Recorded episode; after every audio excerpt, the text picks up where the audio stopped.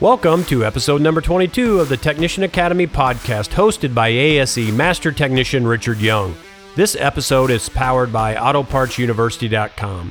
Quality reviews on quality parts at a quality price. AutoPartsUniversity.com. In episode number 22 of the Technician Academy podcast, Richard talks with Gerard Ulls, the professor of automotive technology at Jefferson College. Gerard has worked in the automotive field for 29 years, has an ASE Master Automotive Technician certification, and has been with Jefferson College since the fall of 2003. Gerard shares his thoughts on why a trained technician is so important, why the industry has such a shortage, and technician repair shop interaction. We hope that you enjoy this episode of the Technician Academy podcast powered by AutoPartsUniversity.com.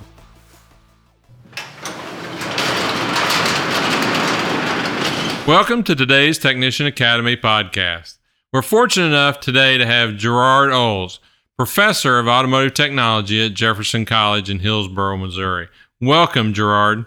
Hi, Richard, and thank you for having me. It was great seeing you this past fall for the aftermarket training that your company provided. Well, we were happy to do that. And, you know, your facility is one of those that I enjoy coming back to year after year. And recently you've had an update in the facility, and, and it was great to see that. Yes, we did. We had a $300,000 renovation project to our shop, our automotive shop. We doubled the lift space. We're still kind of small, but we provide a very high quality education out here. We have repainted all the walls. We've installed new lighting. We have new cabinetry. We have a new air compressor and a dryer, a new exhaust fan.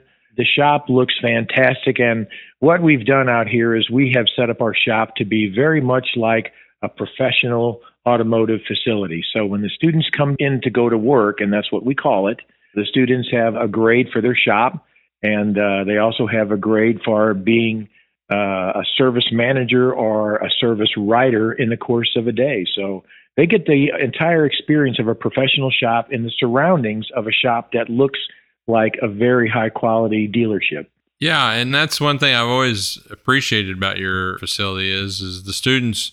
I mean, there was a service writer uh, role that a student takes, and then the technician role out in the shop. Now, so how long have you been with Jefferson College, Gerard, and what's the brief history of that program? I've been with the college, Richard, for about 15 years. I'm in my 15th year right now. I plan on being here for a few more years because I really enjoy the relaxed country type setting we have out here.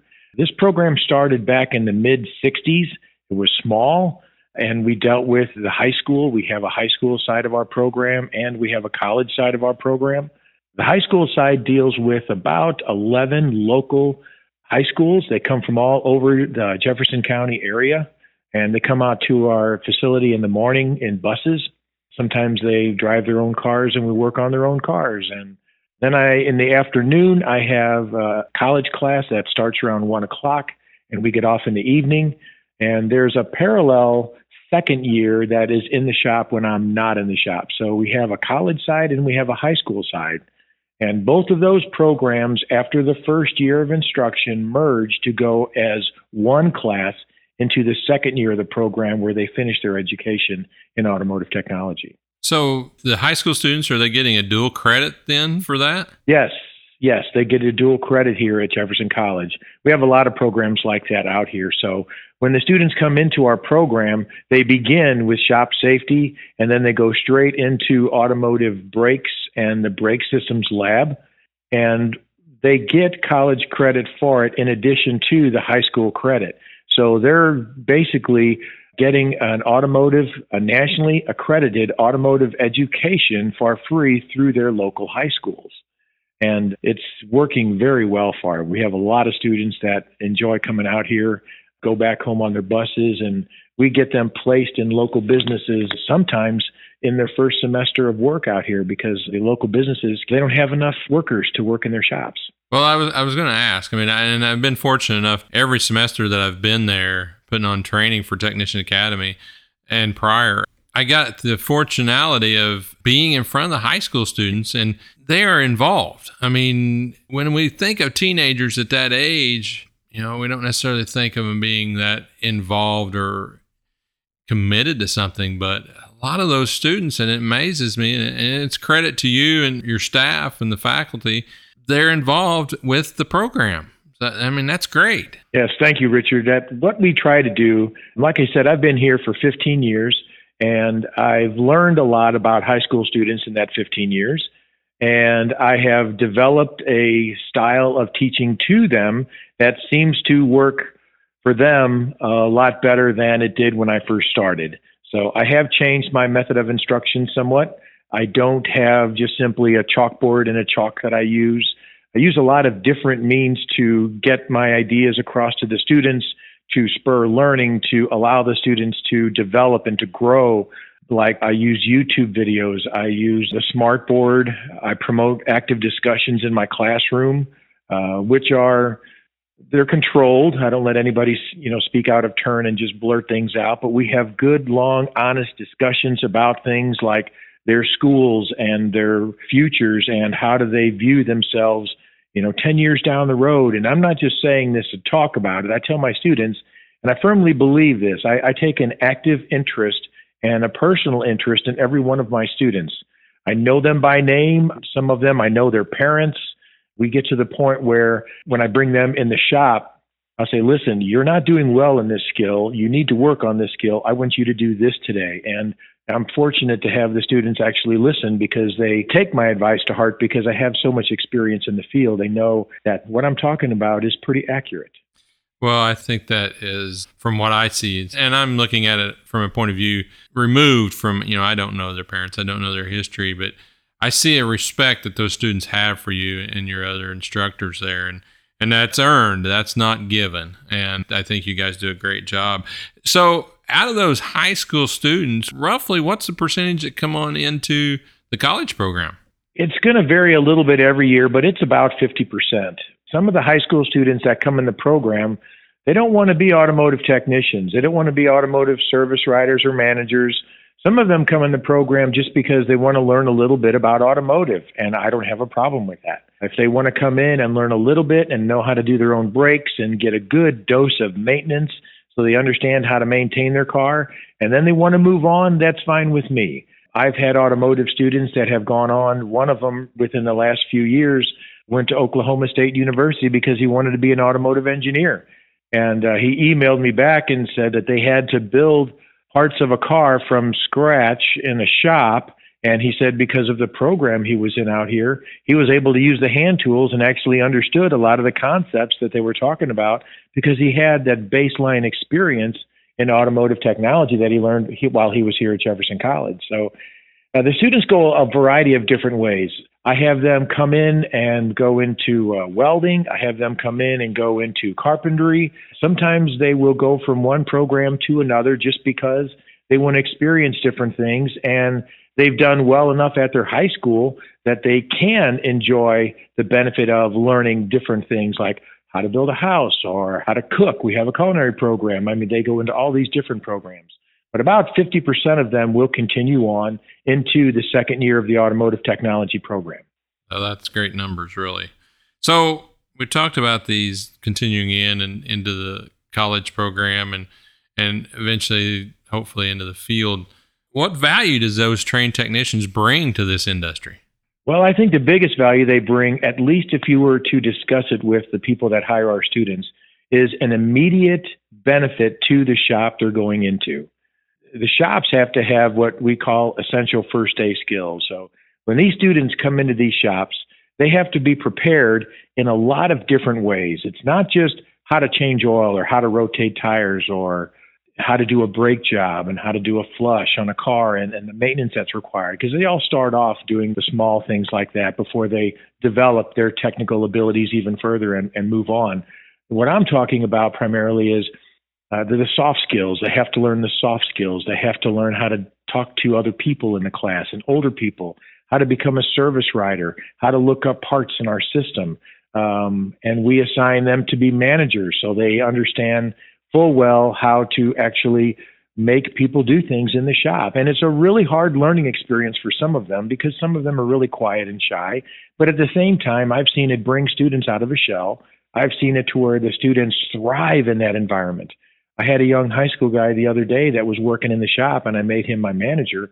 He was very relaxed. He was doing a great job. And at the end of the day, I went up and I said, Come here, Zach, for a second. He walked over and I said, You know, Zach, I said, you did a heck of a job today as a manager.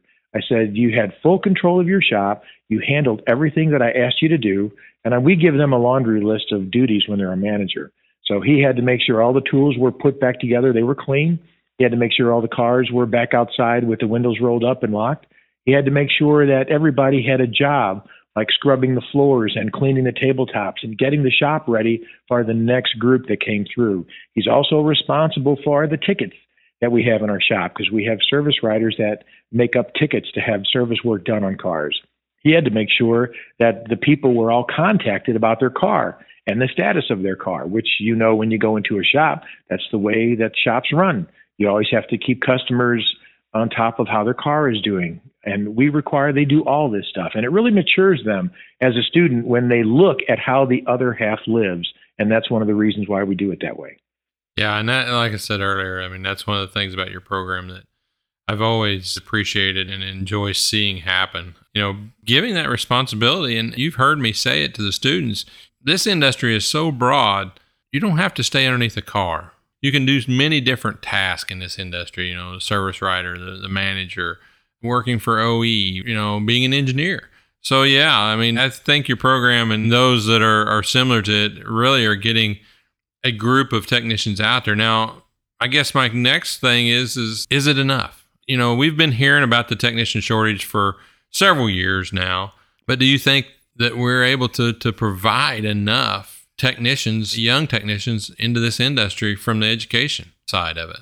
From my point of view, I say we're not. We have constantly been receiving calls, and it's it seems like within the past five years, it's ramped up quite a bit. We've been getting a lot of calls for our technicians, full time technicians in respected dealerships full-time technicians in like electric company, a lot of different shops wanting technicians, people wanting to work with us, people wanting to get an advisory committee. And we had the discussion in our advisory committee not too long ago about that. And what I'm hearing from the shops, both OEM shops and the aftermarket shops, is there's not a lot of technicians out there that actually want to get into the field. And I, the reason I say it like that is because we don't have enough of them to go around. So they're basically competing for the students that we have in whatever way they can. Sometimes they want to get them within the first two or three weeks in our program. And I have to tell them, you have to hold on. I don't know if this person is going to work out very well as a technician. They don't know if they're going to work out very well as a technician. We certainly don't want to throw them into a situation where they will not succeed. I think the focus on taking students and recruitment is a good one. I think it's a necessary one. It makes us kind of like a stepping stone or farm system for them. I think a bigger problem that some of these shops are going to be facing is retention of the quality employees they have. So there's a large turnover rate. Uh, I recently read some information from ASE that said that in the dealerships, there's probably around nationally almost a 40% annual turnover in the employees that work for the dealership. Now, that's a lot of students. We don't have that many to provide them. The local sh- schools that we have in this area, I went to Ford training recently up in St. Louis, and they told me that they need a great deal of students and they don't have near enough technicians that are coming out of the trade schools in order to uh, satisfy the need for just Ford. And that doesn't count General Motors or Chrysler. So right. it is almost, I think, at a crisis proportion in the field. And I think it is in the best interest of the shops to try to retain and to keep training like the training you guys provide the employees they have so so they don't experience the pinch that's still coming because we have a lot of people that are retiring and getting out of this field and we don't have a lot of people coming up through the ranks, or at least not enough. Why do you think that that's that way? My personal feeling is that it's kind of a two sided approach. One of the problems I think we have is the expectations that the beginning technician has for the field. They don't realize how technologically advanced these vehicles are now. And as a result, when they get involved in them, their eyes are wide open like a deer in the headlights and they look at it like, holy cow, this is really a lot harder than I thought it was going to be. So I think that deters some of them. Some of them don't care. They just want to get in there and they want to do it. And I think that those students, if they want to learn and they want to improve, are going to go really far in this field because it's just that important that they get out there and do that type of work. I mean, I guess my thing is I see the numbers you're talking about, the 40%, but I also see a 60% of technicians that's been in the field a while are actually leaving the field every year. So, I mean, a lot of turnover going on. And I think the technician shortage, I think you're right. We're at a apex of heavy need for technicians. And, and I, I'm not sure that the education field is going to be able to fill that need. And and you mentioned something I want to go back to. You talked about recruitment and retention. Can the education industry help with retention? I think the only way that the educational field can help with retention is if we give the students a realistic view of what they can accomplish and we let the students know right up front this is how this field is. But I think it's a two-sided approach. And the other side that I think that has to be addressed somehow or another, and it's been kind of uh, stagnant for a long time, is the pay structure that we have in this field. Now, everybody knows if you want quality people, you're going to have to pay for them. Our field is no different than anybody else's field. I think if you want high quality people, you're going to have to step up and pay them. And in our field, we have a system of pay, and you know it as a flat rate versus hourly, that it's a, a point of contention for a lot of technicians. And I think that that needs to be addressed to aid in the retention of employees. Because if you have an employee that comes to work for your shop and you don't pay him like he thinks he should be paid. And I understand some people really aren't worth what they think they're worth. But if you have a really good master technician that has been in the field for a while, you need to promote him however you can to keep him.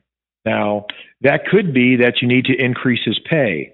It also could be, and this has been a sore spot for a long time, a lack of recognition of the technician's abilities.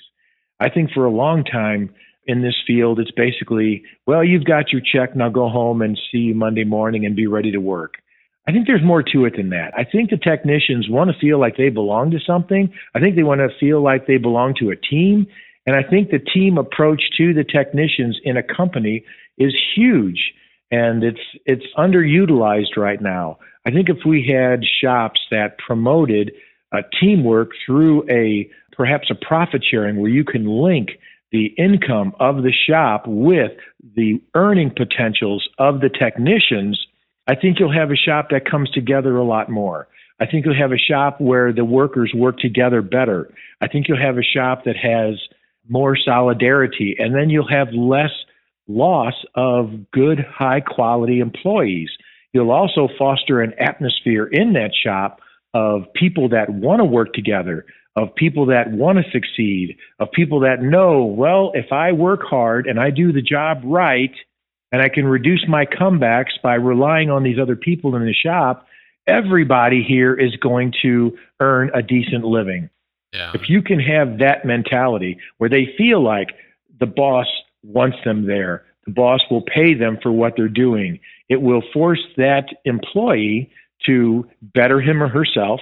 And it will also bring a lot of financial benefit to the shop and to the customer base.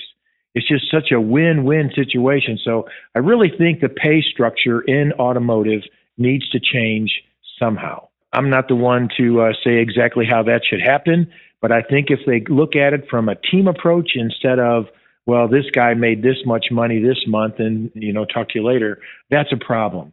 I know there's one local company here in the uh, St. Louis area that promotes their own public relations with their employees through picnics and a Christmas party. And they take care of everything for the worker. The worker comes in, the bosses make sure there's plenty of food, and they have a great time at these parties and these picnics. And I think it's a big positive outcome because the some of those students that work for this company have approached me and said they love it because they think the boss cares about them. Yeah. Now, that's what all these employees want. They want to know that their boss appreciates, respects, and cares about them. And it's not just about the money, although the money is an important factor. Yeah, the, the money is an important factor. And you mentioned something there, and then you know, and I've been in this industry several years, and so have you, and and that's something that I think we've been pretty lax at is creating that image of what the technician actually is. What a technician's job today is in in diagnosing and repairing a vehicle isn't anything like it was 10 years ago. You know, even even 30 years ago, how how much different it is now. I mean, it's it's drastically different. So creating that image and you went into it and I hope I hope our listeners, especially those who are shop owners, I want to point this out, is shop owners and dealership fixed operation managers that are listening to this podcast hear that. You're talking about a shop that you know has picnics and, and shows respect for their employee. You're right. It's not all about money. Some of those things are added value and you know, let's face it, the technician's what keeps a repair shop operating. And it is, it is, Richard. Taking care of those. I mean, you can have all the customers in the world, and and and you know this, all the customers in the world, and just waiting to get in your door. But if the technicians you have in the back fixing those vehicles, and repairing those vehicles, aren't satisfied and aren't good at what they do, uh, the repair shop's going to falter. So, I mean, the technicians, actually, in my opinion, the technician has has a huge amount of value in this industry. So, as we talk about industry, what can the industry do? What can OE dealerships and independent repair shops and even OE manufacturers, what can they do do you believe that would help your students stay in the industry? Well, I think one of the biggest things they can do is foster the mentality within their shop of a top down approach to a professional shop like it or not, you know, when we're young, we take our cues from our parents on how we're supposed to live and view the world. And it's no different when you get into shops. These workers that come into these shops are going to take the mentality of the shop. And that mentality starts from the top. It starts at the top and it works its way down. And if you have a shop that fosters goodwill with customers, that fosters a caring and a climate for their workers, that fosters high quality work and promotes education with the employees they have so they don't slip backwards in their fields and dots the I's and crosses the T's and makes sure everybody understands this is the way we do things here. We are here to serve that customer as best we can. And if we can take care of that customer, they will return. If we don't take care of that customer, they're not going to return. They're going to go to a shop where they feel like they're cared about. So that's what the businesses want. They obviously want the work coming back through the doors to make some more money, to keep the shop rolling, to have an income, and to better themselves. There's nothing wrong with that. But it's a top down mentality and how they approach that that I think makes a world of difference to a shop's success. I've seen shops where we've had students go in and come back saying the shop was so filthy they didn't even want to go to work there. And I've had students say they've been to a shop where it had such a poor reputation, they didn't want to be part of that reputation. And I'm thinking, boy, we need to have a good, long discussion about this with these students. So we've promoted that discussion actively in the classes where I talk about, okay, you want to go to this shop. What are they like? And before students leave my program and go out into a shop environment, I require the students have number one, a resume, and I require that the students are properly prepared because that is the mentality that we foster here. I don't want them going out on a job interview where they don't look the part. I don't want them going out on a job interview saying, Well, do you have an application and a pen? I want them going out on that job interview prepared for a professional shop arrangement and they should expect it. And they should expect managers that are professional. They should expect the owners to be professional and to care about their shops. We have more women than ever in the workforce that are actually getting involved in getting their cars repaired. They don't want to walk into a shop that looks greasy and smelly with workers that have their shirts untucked. I equate to my students when they come into my classroom. I said when you go to the doctor do you really want your doctor coming in in dirty blue jeans and a t-shirt or do you want your doctor coming in with a lab coat? Who are you going to trust more? Who are you going to take more serious about their profession? Somebody who looks like they're ready to do the job properly or somebody that doesn't really care? I've been forced out of shops myself just because of the careless attitude of technicians when they walked up to the service counter. And I didn't even have a shop ticket written up when I had some tires done. I walked out of the shop and said, Thank you for your time. I'll go to a shop where they're more professional. So I think the mentality and, and what the industry can do is start by fostering a mentality of quality, of professionalism, of, hey guys, we have a standard here. Now, the standard has long been there for the dealerships. They believe in having some pretty clean shops so the customers see that and they know they're a professional shop. But I'm seeing more shops that are involved in trying to look like a professional shop than ever before. We have one in the St. Louis area. No matter which one of those I go to, I am always greeted professionally with clean floors, clean windows, clean displays. Everything looks good and organized. And those shops seem to be more professional than the other shops. And you and I both know that that first image is a lasting image. So if you give the image of a professional shop when you walk in the door, you're going to start trusting them and believing them more. But if you walk in the door and you see a bad environment, shirts untucked, guys that don't really care, they don't seem like they care, that's also going to give an image out to your customer. And which image do you want to promote? That's the big question here. Yeah, a couple comments about what you, you've brought out. First off, this semester when I was out there, you've got three young ladies that are in in the program. All three seem very they were very involved in the class, uh, not afraid to answer a question and you know they have a bright future in this industry and i've mentioned that many times on this podcast and we've had several professional female in the industry on the podcast as guests and that's extremely important. And and you're right but it goes back to you mentioned that you had a student come back that didn't want to work at a shop because of the image they brought out. You know i, I attribute that to the way that they're they're brought up in in your program you know, and where they're they're training your program. So I'll give you credit for that.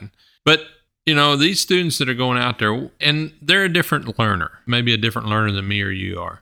What kind of training can the industry bring? Because as we know, I mean, a technician that gets out there and in the industry, you know, the, the training doesn't stop when you graduate from Jefferson College, does it? No, no, it doesn't stop here at all. And I try to uh, impress that upon my students by having aftermarket training here at our facility. I think it's very important that they know this is not the end all. If you move into a different area like OEM, you're going to have OEM training. If you go into, and I'll just use a couple of, there's some chain stores, they have their own style of technicians training, and they say their technicians are certified because of this particular store's standards. So everybody has their own standards, but the learning never stops. I have to go through professional development every year. I've mentioned before that I have gone through the Ford training up in the St. Louis area for new product development. I'm always I'm required to go through additional training as part of being a teacher in the state of Missouri and I'm also required to, to go through additional training as part of professional development for our NATEF accreditation out here. So I have to have at least 50 hours every year of additional professional training. And Richard, it's not enough. It's not enough training. I know if I'm going to get more, I have to do it.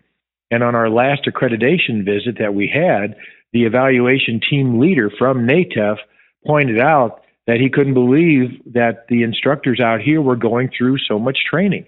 He said he sees places where they just do the very bare minimum I don't believe in the bare minimum because that means I'm going to give the bare minimum back to my students, and I'm not going to do that. Right. I try to give my students the best education they can. I try to bring in as much aftermarket training as we can from a lot of different perspectives because they may not get everything they need from me, but if I have somebody else discuss it, they'll give them a little bit different point of view and they'll pick up on it a little bit differently. And that might be what trips their knowledge into oh, now I get it. Now I understand what he was talking about before.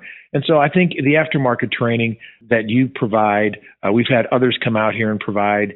It's been uh, a very beneficial, not just from the training perspective, from, but from the perspective of the student knowing that learning never stops. And that's very true. So these students, and I think I've got a pretty good idea what you're going to say to this, but as these students are, are rolling out, what what should they kind of focus on and kind of specialize in during your time with them? What what do they need to look at for the future?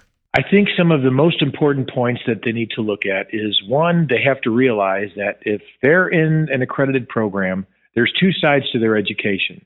They have to be prepared to do the bookwork. And some students tell me, I can't do the bookwork. I don't do well taking tests. And I tell them, you have to do well taking tests. This field, it requires reading for information. I don't care if it's in a textbook or if it's in an information system that's online, you have to learn to read for information. And I will help that student if they want to come into my office during my office hours.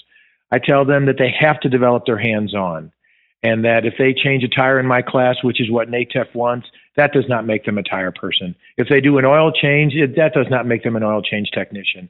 I make the students do the repetitive tasks over and over and over until they can get them down to where they have it at an industry acceptable time frame.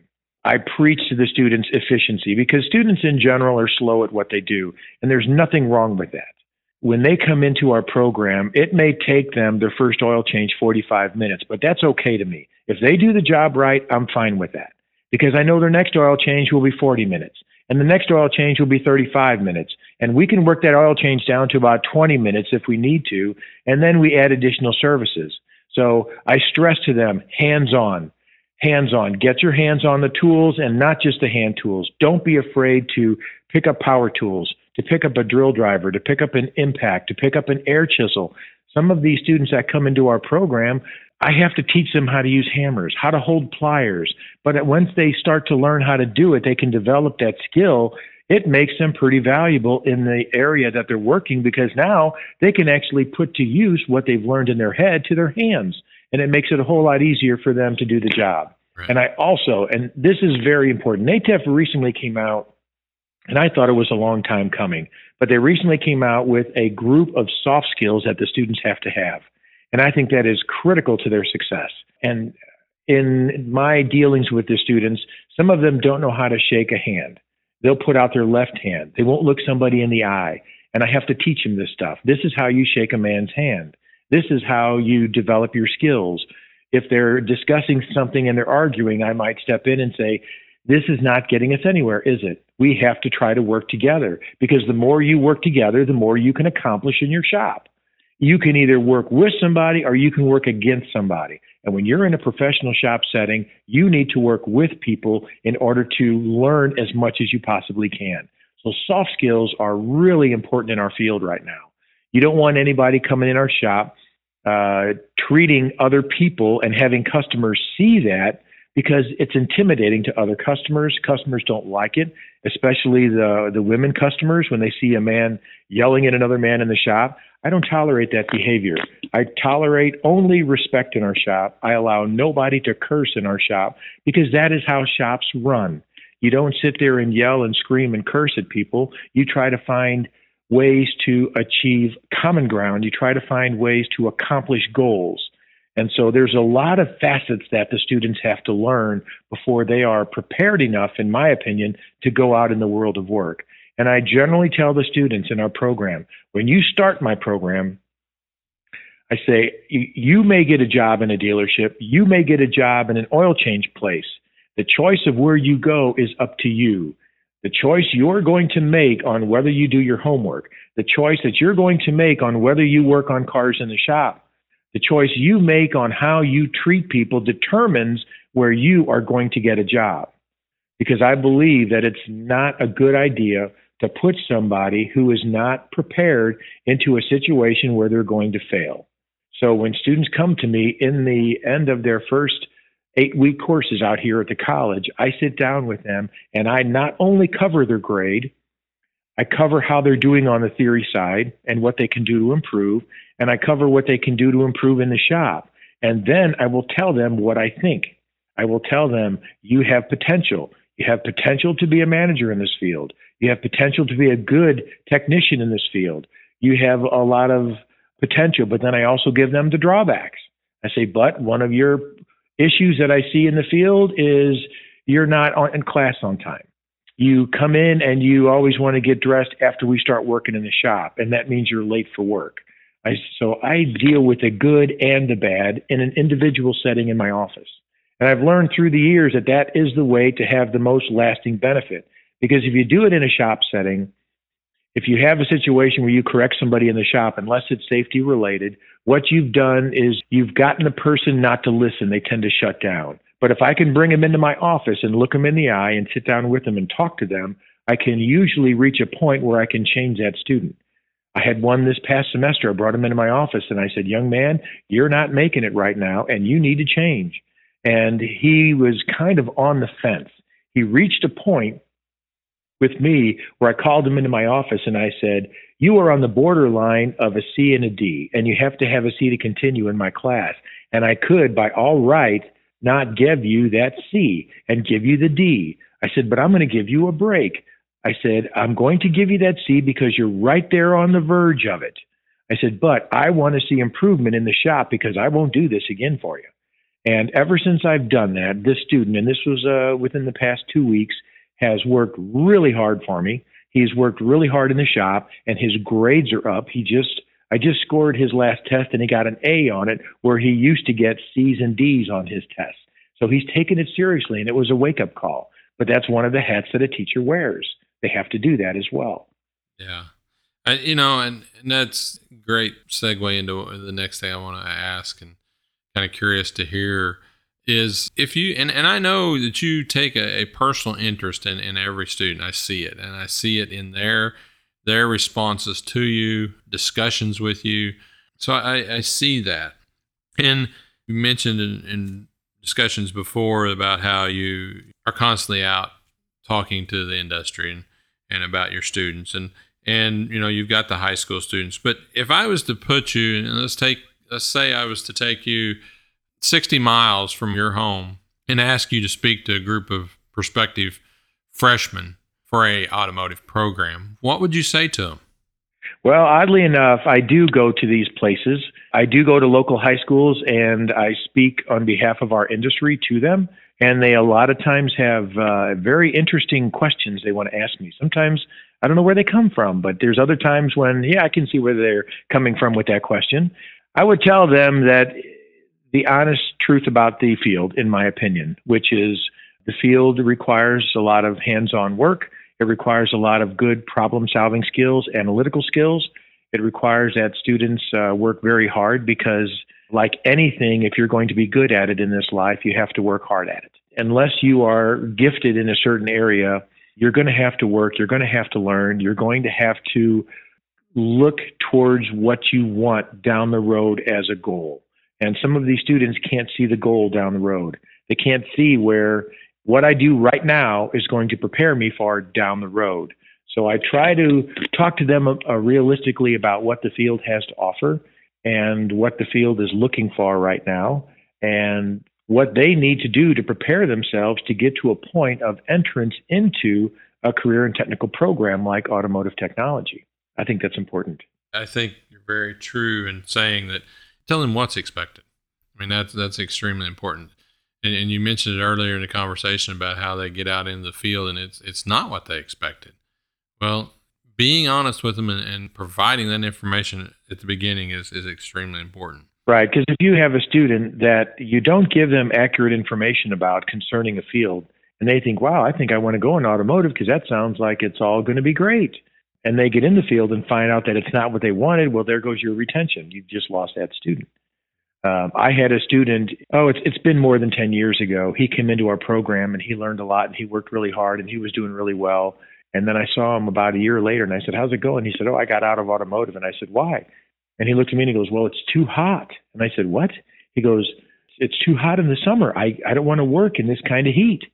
He said, I'd rather work on computers. I've learned a lot here on, you know, electrical side. He goes, I'm just working on computers now. He said, I'm not working out in the heat.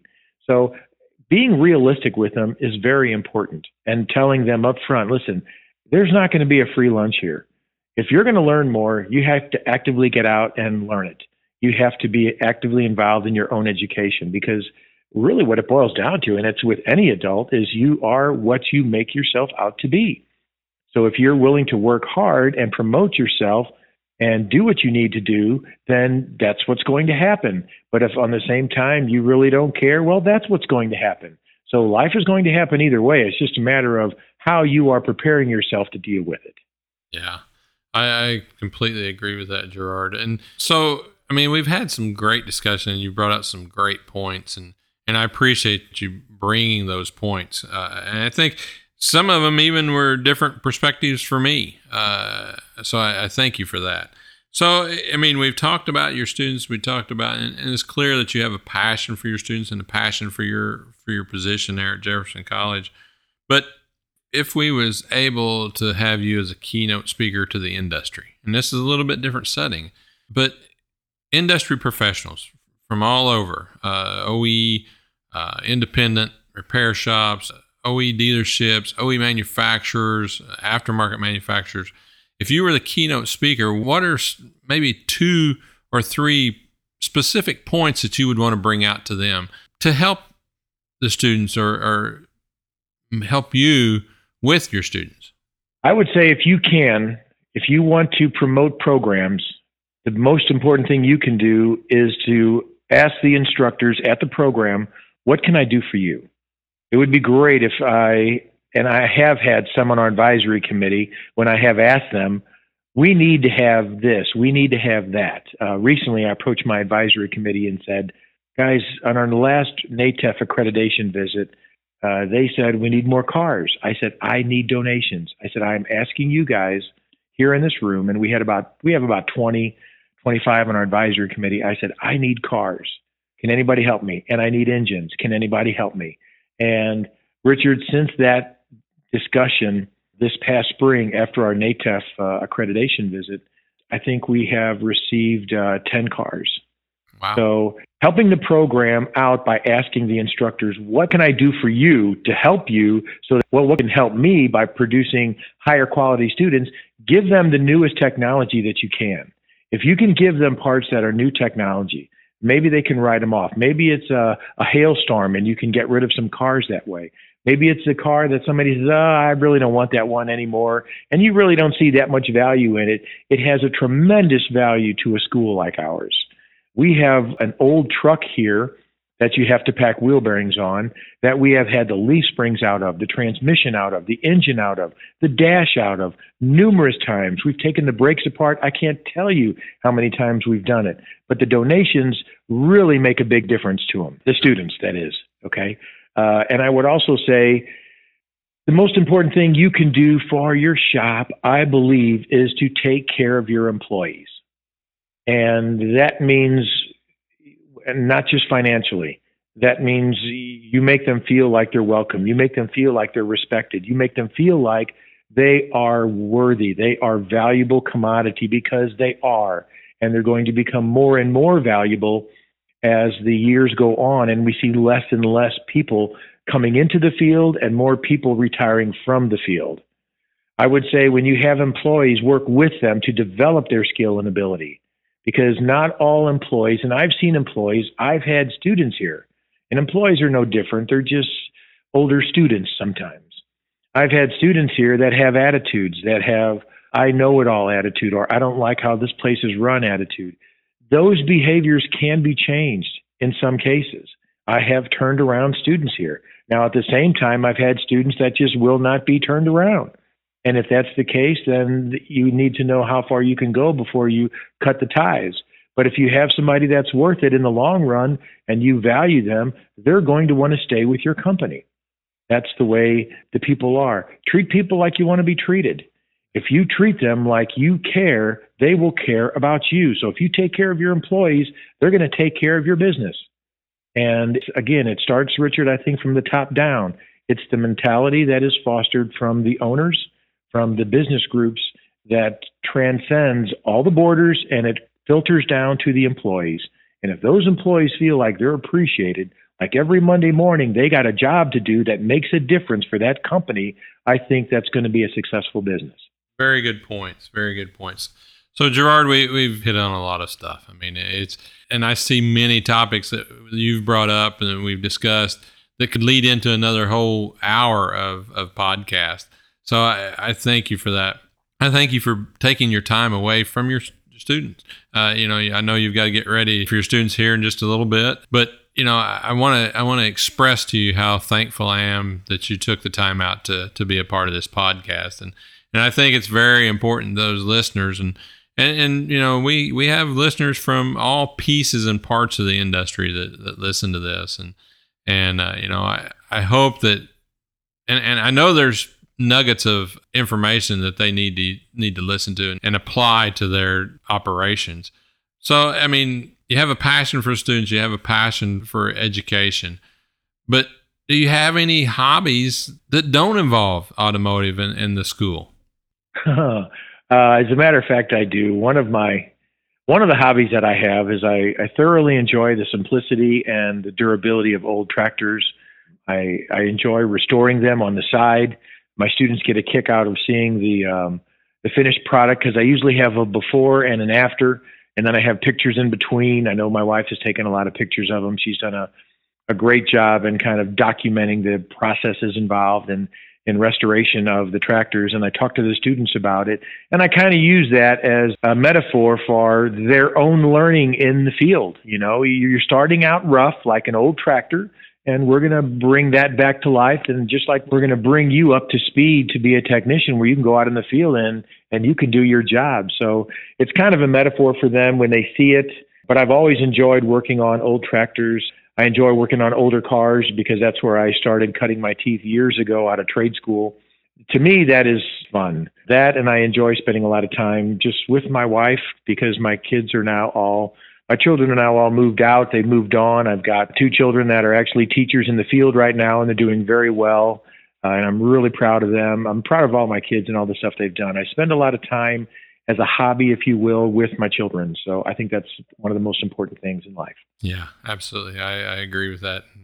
I, I, see that in you, Gerard. I appreciate our, our, friendship and and you know and, and you allowing Technician Academy to to share information with your students. I, I thank you for that. And, I, and nothing but warm welcomes from Jefferson College when we get there. So it's it's a great involvement with Jefferson College and Technician Academy. I thank you for that. I thank you for your time. I know you're you're getting ready to go. You got students showing up here just shortly. Uh, I need to go prepare your classroom, and but I, I want to thank you, and I sincerely want to want to thank you and your entire staff there. They do a great job.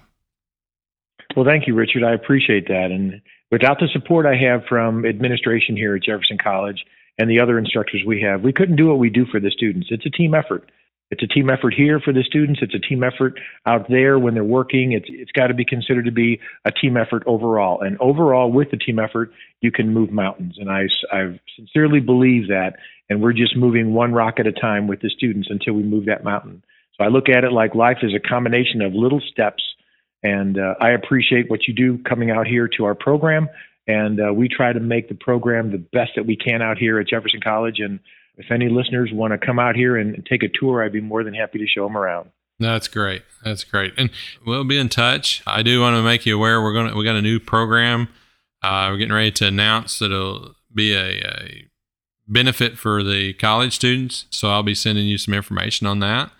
Uh, we'll be announcing that shortly. Uh, we're going to go, to SEMA this next week, and that'll be the big announcement and unveil of it. But I'll be sure that you get the information, and it, it's directly related to the students and, and some advantages for them. So, thank you very much, Gerard. Again, I thank you. I thank you for your time. I appreciate it. And uh, until we speak again. All right. Thank you, Richard. All right. Thanks, Gerard. Bye bye. Thank you for listening to this episode of the Technician Academy podcast brought to you by Extend Performance. Don't forget to visit us online at technician.academy. We are also on Facebook, Twitter, and YouTube. Technician.academy, built to educate.